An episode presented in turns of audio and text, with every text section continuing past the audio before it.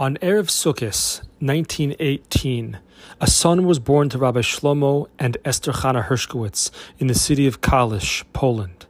They named him Binyamin, after his paternal grandfather. Esther Chana was from the Sittner family, who had lived in Kalisz for generations. Rabbi Shlomo's family was from, was from Prushkov, near Warsaw.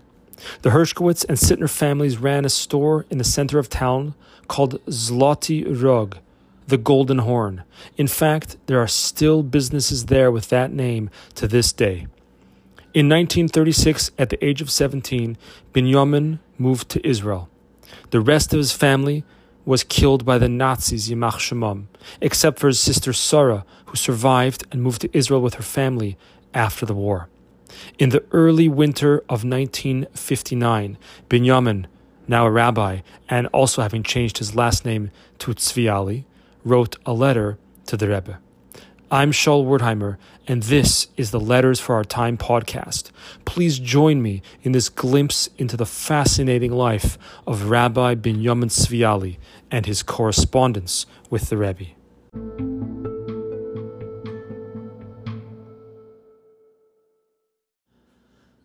The youngest of five brothers and two sisters, Binyamin learned in religious Zionist schools as a child. After his bar mitzvah, his parents sent him to learn in Yeshivas Toimche Tamimim Lubavitch in Warsaw, and for the rest of his life he maintained a warm connection with Chabad. As noted, he moved to Israel by himself when he was 17. He learned in the Merkaz Harav Yeshiva in Jerusalem. Through the rest of his life, he considered Reb David Cohen, also known as the Nazir, and Reb Shlomo Yosef Zevin, editor of the Talmudic Encyclopedia, to be his main teachers. In the summer of 1940, he married Chava Mittel, who he actually knew from Poland due to their membership in the Hashomer Hadati youth group. Rabbi Tzviali also attended the Mizrahi Teachers Seminary and, after his certification, taught in numerous schools for 12 years. He later studied Talmud and Hebrew language at the Hebrew University and received smicha from Rav Vachvogel, Rosh Hashiva of Yeshivas Meah She'arim, Rav Zevin, and Rav Isser Yehuda Unterman, who at the time was the Ashkenazi chief rabbi of Israel. With the founding of the State of Israel and the establishment of the Kol Yisrael radio station, Rabbi Tzviali was tasked with organizing a series of religious programming for the radio. These broadcasts included daily chapters of Tanakh, a Talmud class, classes for youth, and more. Rabbi Tzviali recognized in this role a great opportunity for teaching Torah to a broad population, not limited to the walls of the yeshiva. Now, a bit of Chabad history for a minute. Yudtes Kislev is the Rosh Hashanah of Chassidus, marking the release from prison of the Alter Rebbe. This watershed event led to the further expansion and growth of Chassidic teachings and the Chassidic movement. Every year in Israel, a central Farbrengen would take place in Kfar Chabad dignitaries would often be in attendance.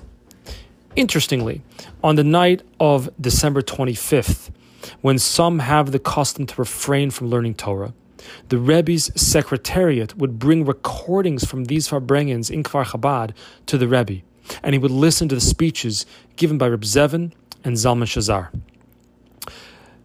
In advance of Yudtes Kislev 1959, Rabbi Tzviali wrote a letter to the Rebbe, asking the Rebbe to record words of inspiration to be broadcast on this auspicious day. The Rebbe's response is printed in Igros Kodesh, volume 19, page 95 to 96.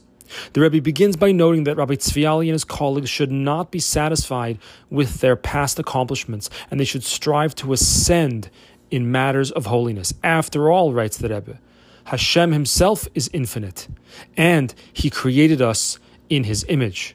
Thus, we have the ability to tap into this infinity to continually grow. As is known, the Baal Shem Tov emphasized spreading the teachings of Chassidus. Hayesh hafotza gedoyla mizu, asks the Rebbe rhetorically. Is there a greater spreading of the wellsprings of Chassidus than through the radio waves which break through all boundaries?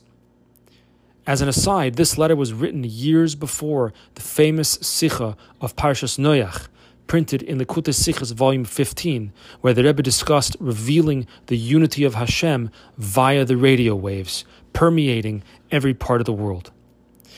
Since Rabbi Tzviali learned in Tomchei Temimim, the Rebbe writes to him, whose very purpose of this yeshiva is spreading the wellsprings of Chassidus, both the revealed and concealed parts of Torah together as one. Certainly, he must have absorbed this ruach, this spirit of Chassidus Chabad.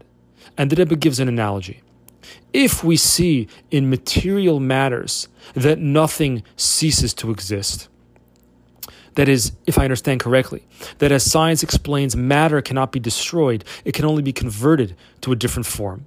So if material, if matter cannot cease to exist, then all the more so, your time in yeshivas Tomchei Temimim is having an enduring impact on you, and you will utilize it to the fullest extent. Halavai writes the Rebbe that you should use it to the fullest extent. And that brings us to Rabbi Tzviali's request. And the Rebbe writes regarding your idea to pre record words of inspiration in connection with Yudtes Kislev, the Rosh Hashanah for Chassidus, in order to broadcast them on or in close proximity to the day. It is understood that words of inspiration in general, and particularly in connection with such an auspicious day, cannot be said and here the Rebbe puts the following words in quotation marks, cannot be said, quote, al pi hazmana, on demand. V'dorshim matzov nefesh miyuchod, v'hisoiridis miyuchedes. It's a, a bit hard to translate. They require a special state of being and a unique spiritual animation. Certainly, for someone like you, this does not need to be explained. Even though your intent is good, I am unable to fulfill your request.